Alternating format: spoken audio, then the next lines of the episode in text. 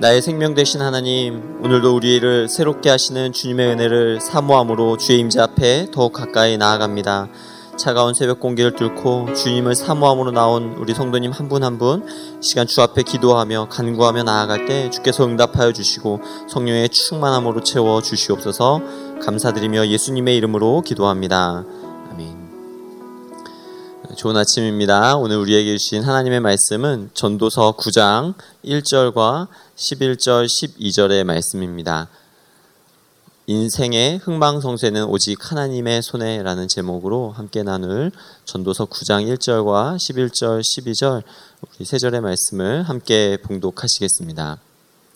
이 모든 것을 내가 마음에 두고 이 모든 것을 살펴본즉 의인들이나 지혜자들이나 그들의 행위나 모두 다 하나님의 손에 있으니 사랑을 받을는지 미움을 받을는지 사람이 알지 못하는 것은 모두 그들의 미래의 일들, 일들 이민이라. 내가 다시 해 아래에서 보니 빠른 경주자들이라고 선착하는 것이 아니며 용사들이라고 전쟁에서 승리하는 것이 아니며 지혜자들이라고 음식물을 얻는 것도 아니며 명철자들이라고 재물을 얻는 것도 아니며 지식인들이라고 은총을 입는 것도 아니니 이는 시기와 기회는 그들 모두에게 임함이니라. 우리 다 같이 읽겠습니다. 분명히 사람은 자기의 시기도 알지 못하나니 물고기들이 재난의 그물에 걸리고 새들이 올무에 걸림같이 인생들도 재앙의 날이 그들에게 홀연히 임하면 거기에 걸리느니라. 아멘. 우리는 어제 본문의 말씀을 통해 성도의 삶은 하나님의 은혜 안에 있을 때 가장 존귀할 수 있음을 말씀을 통해 배웠습니다. 그리고 이제 전도서의 후반부를 향해 달려가고 있는 오늘 전도서 9장의 말씀을 통해 전도자는 이 전도서의 중간 결론을 내리려는 것을 보게 됩니다. 우리 1절을 다 같이 읽겠습니다. 이 모든 것을 내가 마음에 두고 이 모든 것을 살펴본즉 의인들이나 지혜자들이나 그들의 행위나 모두 다 하나님의 손 안에 있으니 사랑을 받을는지 미움을 받을는지 사람이 알지 못하는 것은 모두 그들의 미래의 일들이민이라. 인생의 근본적인 문제에 대한 답을 주기 위해 삶의 지혜를 찾아온 지혜자, 이 전도자는 자신의 인생뿐만 아니라 많은 사람들의 삶을 살펴봄으로써 지혜를 얻었습니다. 인생이 다 같을 수는 없습니다. 하지만 인류의 역사를 통해 현재를 반추해 보면 알 수 있듯이 삶의 환경은 바뀌었다 할지라도 삶의 본질적인 형태는 비슷한 것을 보게 됩니다. 또한 자연의 끝없는 순환처럼 인간의 이 흥망성쇠의 역사도 끝없이 반복되고 있는 것을 볼 수 있다라고 하는 것이죠. 그래서 지혜자는 오늘 본문 1절을 이렇게 시작합니다. 이 모든 것을 내가 마음에 두고 이 모든 것을 살펴본 즉이라고 말합니다. 즉, 지혜자는 이 세상 만사에 가득한 삶의 지혜를 찾고자 진실된 마음으로 최선을 다해서 내가 이것들을 찾고 연구해 왔다라고 하는 것입니다. 그런 지혜자의 마음이 전도서 8장 16절, 17절에도 나와 있는데요. 우리 다 함께 읽겠습니다. 내가 마음을 다하여 지혜를 알고자 하며 세상에서 행해지는 일을 보았는데 밤낮으로 자지 못하는 자도 있도다. 또 내가 하나님의 모든 행사를 살펴보니 해 아래에서 행해지는 일을 사람이 능히 알아낼 수 없도다. 사람이 아무리 애써 알아보려고 할지라도 능히 알지 못하나니 비록 지혜자가 아노라 할지라도 능히 알아내지 못하리로다. 전도자는 인간의 모든 활동과 그 의미를 알기 위해 지혜를 찾기 위해 심혈을 기울였는데 밤낮으로 잠도 이루지 못하며 수고하며 애쓰는 사람들도 살펴보았고 세상에서 끊임없이 수고하고 노력한 결과들을 보면서 지혜에 대해 깨닫기 원했는데 그런데 이쯤 되면 그래 이거구나 라는 이러한 답이 나올 만도 됐다라고 생각했는데 그런데 그가 깨닫기 원했던 그 궁극적인 모든 지혜와 인간의 삶에 대한 통찰을 그는 다 얻을 수 없었다라고 하는 것입니다. 그리고 그가 알게 된 것이 있습니다. 그것은 인간 존재가 하나님의 모든 일을 결코 깨달을 수 없다라는 사실입니다. 결국 모든 일이 하나님의 주권 아래에 있다는 결론에 다가서게 된 것이죠. 우리 각 사람의 삶의 배후에서 역사하시는 그 하나님의 섭리하심, 그 하나님의 다스리심 그것은 이 세상의 어떠한 부와 권력과 명예를 이용하여서 이해하려고 하고 찾아보려고 하고 그것을 다 들춰내 보려고 해도 알아낼 수 없다라고 하는 것입니다. 그래서 오늘 본문은 이 중간 결산을 이 한마디로 이렇게 표현합니다. 모든 것이 다 하나님의 손에 있다라고 말하는 것입니다. 인간의 생사화복과 흥망성쇠가 다 하나님의 손 안에 있다라고 하는 것이죠. 모세는 태어나자마자 죽을 상황이었으나 하나님은 그를 죽음에서 건져내어 민족의 지도자로 삼으셨습니다. 요셉의 인생만큼 드라마틱한 삶을 산 사람도 없을 것입니다. 인생의 양극단을 다 경험한 이 요셉의 이야기 안에는 요셉의 삶을 이끌어 가시는 하나님의 보이지 않는 손이 있음을 우리는 알고 있죠. 이외에도 성경의 수많은 성경의 인물들을 통해 생명의 주인 되신 하나님, 인생의 고난을 축복으로 바꾸어 가시는 하나님의 역사들을 성경은 우리에게 교훈하고 있는 것입니다. 또한 이스라엘의 역사를 통하여서 이스라엘의 흥망성쇠가 하나님의 손 안에 있었음을 보여줍니다. 홍해를 건너고 요단강을 건널 때 맛본 그 기쁨과 기적, 전쟁에서 승리의 쾌거를 이루게 하심도 또 우상숭배로 나라가 망하고 포로의 신세가 되고 다시 그 땅을 회복시키시는 역사도 다 하나님의 손 안에 있었던 것입니다. 이렇게 하나님의 손이 우리를 돌보시고 지키시고 인도하시는 역사는 오늘 우리에게도 동일하게 임하는 줄로 믿습니다. 그 하나님의 손이 우리를 돌보신다라고 하는 이 사실을요, 제가 지난주에 다녀왔던 그 인도네시아 정탐 선교 사역에서도 느끼고 또 배우고 돌아올 수 있는 시간이었습니다. 지난주에 한 주간 짧게 인도네시아 정탐 선교를 위해 다녀왔는데요. 깔리만탄이라고 하는 섬을 다녀왔습니다. 이 섬은 세계에서 세 번째로 큰 섬인데요. 얼마나 크냐면 우리나라 이 남한 면적의 7배가 넘는 땅인데도 섬이라고 지칭하고 있습니다. 어, 이 깔리만탄 섬은 지구의 북방과 남반구를 나누는 적도가 지나가는 그런 적도의 섬이라고 불리기도 합니다. 이곳에서 한 선교사님을 만나서 참 많은 도전을 받고 도움을 받게 되었는데 어, 거기에서 유일하게 볼 수 있는 것이 그냥 아 적도를 발견했다라고 해서 세워놓은 적도 기념탑이었습니다. 이곳에서 선교사님이 이런 설명을 해주시는 겁니다. 태양계에 있는 이 태양을 축소시켜서 농구공만 한 크기다라고 이렇게 가정한다면 이 농구공으로부터 60m 떨어진 곳에 모래알 하나가 놓여 있다라고 하는 것입니다. 그게 지구입니다. 그러니까 여기에서부터 저기 테니스장 주차장쯤에 모래알 하나가 있는 거예요. 근데 이 모래알 하나가 그냥 있는 게 아니라 약간 기울어져 있죠. 23.5도 약간 기울어져 있는 상태에서 60m 떨어진 곳에서 이 어, 모래알 109만 개만큼 모인 게 농구공 크기인데 이 농구공을 빙 돌고 있습니다. 근데 이 모래알 하나가 약간 기울어진 상태에서 그냥 돌입니까? 자기 스스로 매일같이 돌면서 이 농구공을 돕니다. 그리고 이 모래알은 자기보다 좀 더 작은 모래알을 또 자기 주변에 빙빙빙빙 돌리고 있다라고 하는 사실입니다. 하나님이 이 우주를 설계하시고 이것을 운행하시는 방법이 이렇다라고 하는 것을 설명하시는데 굉장히 흥분하시고 굉장히 행복해 하셔서 저분이 왜 저러실까 하는 생각을 가졌습니다. 그런데 아, 그분이 그렇게 행복해 하시는 이유가 있었어요.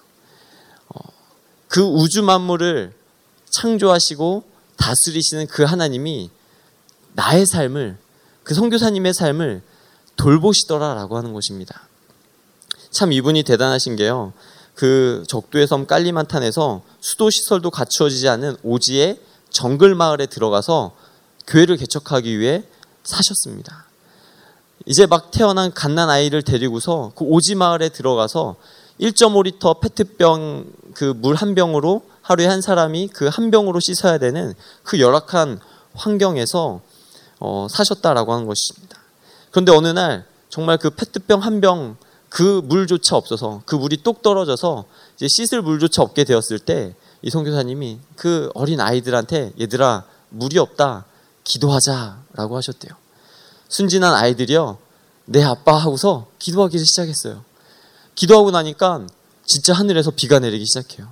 빗물을 받아서 사, 사, 살아야 되니까 이 빗물이 떨어지는데 어, 이 빗물이 언제까지 내렸냐면 그들이 물을 받기 위해 받쳐놓은 물통에 물이 가득 찰 때까지 비가 막 내리다가 비가 딱 그치더라는 거예요. 그런 경험들을 매일같이 그, 그 오지에서 하면서 살았다는 이야기를 전해주시는데 아, 하나님이 정말 그분을 돌봐주셨구나. 그 가정을 지켜주셨고 하나님이 그 가정을 보호해 주셨고 그 가정에 하나님의 그 섭리하심과 다스리심을 보여주셨구나라고 하는 것을 깨달으며 참 많은 은혜와 도전을 받는 시간이었습니다. 여러분 오늘 우리는 1절 말씀처럼 미움을 받을는지 사랑을 받을는지 알지 못하여 그 미래의 일들을 알지 못하여서 때로는 불안해하고 때로는 염려하고 걱정하면서 살아갑니다. 어찌 이것을 어, 그 적도의 섬에서 기도하여서 비가 내렸다라고 하는 이것을 어찌 우리가 인간의 지혜로 다 설명할 수 있겠느냐라고 하는 것입니다. 다만 미래의 일을 알지 못하며 근신하며 불안해하며 두려워하며 사, 사는 우리에게 결코 이해할 수 없는 이 일인 것을 하나님 오늘 우리에게 말씀하고 계신 것입니다. 하지만 하나님을 사랑하고 그를 경외하는 자들에게는 이 일들이 어떻게 일어난지를 우리에게 알게 하시고 깨닫게 하십니다. 이게 하늘의 지혜와 능력으로서 우리에게 이 비밀들을 보여주고 계시다라고 하는 것을 알게 된다라고 하는 것입니다. 우리 인간이 살아가는 이 삶의 지혜는 오직 하나님의 그 돌보심과 그 지키심과 오직 하나님의 보호하심으로만이 설명될 수 있음을 우리에게 말씀해주고 있는 것이죠. 우리가 하나님의 은혜 없이는 살아갈 수 없다라고 말합니다. 오직 하나님의 은혜, 오직 하나님의 은혜로만 우리의 삶이 규정되고 오직 하나님의 그 은혜로만 우리의 삶이 설명될 수 있다면 우리 역시 오늘도 하나님의 그 다스리심과 그 지키심과 돌보심이 나의 삶 가운데 우리의 삶 가운데 임하기를 기도하며 그렇게 믿음으로 간구하며 나아가는 삶이 되기를 주님의 이름으로 축원합니다. 그런데 혹시 나는 하나님이 나를 붙잡고 있지 않다고 의심하고 있지는 않습니까? 인생을 살면서 실망과 좌절과 회의와 고통 때문에 하나님의 손을 뿌리치려 한 적은 없느냐라고 하는 것입니다. 그럼에도 불구하고 내가 하나님의 손을 뿌리치려고 할지라도 그럼에도 불구하고 하나님의 손은 여전히 우리의 손을 붙잡고 계심을 믿습니다. 그래서 다윗은 시편 37편에서 이렇게 하나님을 찬양합니다. 여호와께서 사람의 걸음을 정하시고 그의 길을 기뻐하시나니 그는 넘어지나 아주 엎드러지지 아니함은 여호와께서 그의 손으로 붙드심이로다. 아멘. 여러분 정말 놀라운 믿음의 고백이지 않습니까? 이 고백이 우리의 고백이 되기를 원합니다. 그는 넘어지나 아주 엎드러지지 아니함은 여호와께서 그의 손을 붙드심이라. 여호와께서 나의 손을 붙드심이라라고 고백하는 이러한 믿음의 삶이 되기를 간절히 소망합니다. 그 전능하신 손, 그 크신 팔과 능력 앞에 우리의 삶을 내어드리고 그분의 통치하심과 다스리심과 그분의 돌보심과 그의 지키심으로 은혜가 넘치는 우리의 삶이 되기를 그리하여서 우리의 삶을 온전히 죽게 되어 맡기고 온전히 주님만을 의지하는 삶이 되기를 간절히 소망합니다. 계속해서 전도자는 하나님께서 인간의 모든 영역 가운데 개입하고 계시고 개입하실 뿐만 아니라 가장 결정적인 역할을 하고 계심을 말씀하고 있습니다. 우리 11절 말씀 다 같이 읽겠습니다. 내가 다시 해 아래에서 보니 빠른 경주자들이라고 선착하는 것이 아니며 용사들이라고 전쟁에서 승리하는 것이 아니며 지혜자들이라고 음식물을 얻는 것도 아니며 명철자들이라고 재물을 얻는 것도 아니며 지식인들이라고 은총을 입는 것이 아니니 이는 시기와 기회는 그들 모두에게 임함이니라.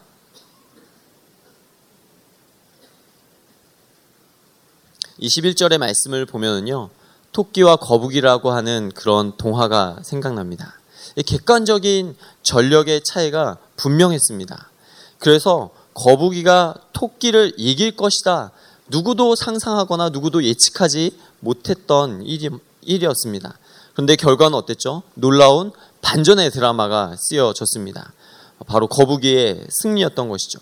자신의 능력과 지혜와 경험을 믿는 교만한 사람보다 하나님의 능력과 지혜를 의지하는 겸손한 믿음의 사람이 승리하는 것입니다. 그래서 다윗과 골리앗의 싸움에서 다윗은 이길 수 있었습니다. 반면에 싸움에 능한 힘과 지혜를 다 받았지만 허무하게 자멸한 삼손의 이야기도 우리는 알고 있는 것입니다. 빠른 자들이라고 다 우승하는 것이 아니라는 것이죠. 1등 하는 것이 아니란 말입니다. 그리고 이와 동일하게 용사라 하여 모든 전쟁에서 이기는 것도 아닙니다. 지혜와 명철이 있다고 하여 재물을 모으는 것도 아니고 많이 배웠다고 해서 하나님의 특별한 은총을 입는 것도 아니라 모든 것이 오직 하나님의 뜻에 따라 하나님의 허락하신 때에 그 섭리대로 이루어지더라라고 하는 것입니다. 광야를 지나는 이스라엘 백성들을 한번 생각해 보시기 바랍니다. 그들이 애굽에 있을 때 어, 동일한 비슷한 형편이었음에도 불구하고 좀 더 잘 사는 자와 조금 더 좀 형편이 어려운 자가 있지 않았겠습니까? 그런데 그들이 다 광야로 나왔을 때 그들은 좀 더 부유한 자나 좀 더 가난한 자나 할 것 없이 모두 다 만나와 매출하기만을 의지하며 살아야 했습니다. 좀 더 지혜 있는 자가 있고 명철 있는 자가 있고 지식 있는 자가 있었을 것입니다. 그러나 그들 모두 불기둥과 구름기둥을 의지하여서 앞서 예비하시고 인도하시는 그 하나님만을 따라가야 했다라고 하는 것입니다.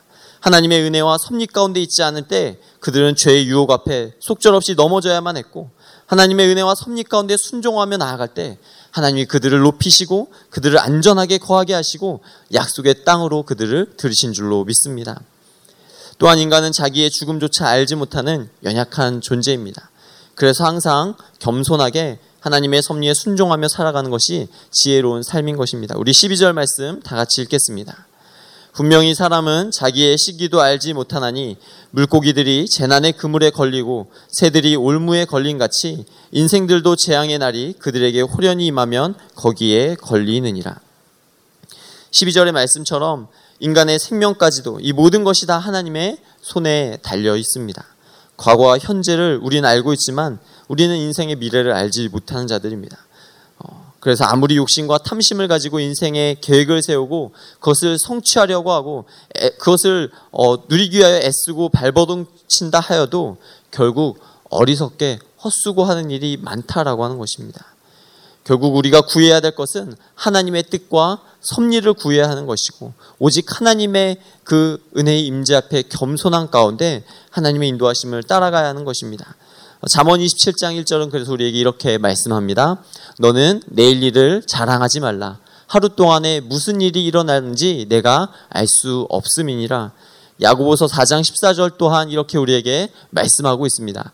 내일 일을 너희가 알지 못하는도다. 너희 생명이 무엇이냐? 너희는 잠깐 보이다가 없어지는 안개니라. 라고 말씀합니다. 우리 인생은 하나님께서 우리의 생명을 연장시켜 주실 때 그때까지만 더 살 수 있는 것입니다. 이 세상에서 한번 태어나서 죽지 않는 사람은 아무도 없습니다. 하나님의 부르시면 그 부르심의 때에 하나님께로 가까이 나아가야 되는 것입니다.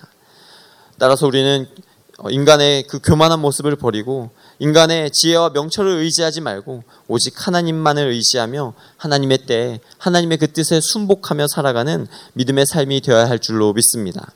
오늘 말씀을 어, 정리하려고 합니다. 우리는 인생의 답을 찾기 원합니다. 결론을 내리기 원합니다. 어, 답이 있고 명확한 결론이 있을 때 안정감을 느끼고 그곳에서 평안을 어, 누리려 한다라고 하는 것입니다. 그러나 오늘 전도자는 이 인생에 답이 없고 명확한 결론이 없다라고 말을 합니다. 그럼에도 불구하고 소망이 한 가지 있는데 이 모든 것이 다 하나님의 손에 달려 있음을 믿어야 한다는 사실을 우리에게 말씀하고 있습니다. 전도자는 자신이 가진 모든 부와 권력과 명예와 지식을 총동원하여서 지혜에 대한 답을 찾기 원했고 이 지혜에 대한 결론을 내리기 원했습니다. 오랜 시간 이것을 위해 심혈을 기울이며 찾고 또 찾아보았죠. 그런 그가 내린 결론은 전능하신 하나님의 손을 의지하라는 것이었습니다. 그가 다스리시고, 그가 통치하시고, 그가 돌보시고, 그가 지키시는 그 하나님의 섭리를 믿으며 그분께 더 가까이 나아가라는 것이었습니다. 내 인생에 대한 답이 하나님께 있음을 믿고 그의 나라와 그 의를 구하며 나아가는 그런 믿음의 삶이 되기를 그런 저와 여러분의 삶이 되기를 주님의 이름으로 간절히 축원합니다. 기도하겠습니다. 사랑의 하나님, 신실하신 주님의 그 손으로 우리를 지키시고 돌보시는 하나님의 그 은혜와 사랑에 감사합니다. 날마다 주님의 은혜 안에 살며 주님의 통치하심과 다스리심이 우리 삶 가운데 충만하게 임하는 것을 보게 하여 주시옵소서. 주님의 주권을 인정하며 주님께 모든 것을 맡기며 나아가오니 하늘의 능력과 지혜로 충만하게 하여 주시옵소서 예수님의 이름으로 기도합니다.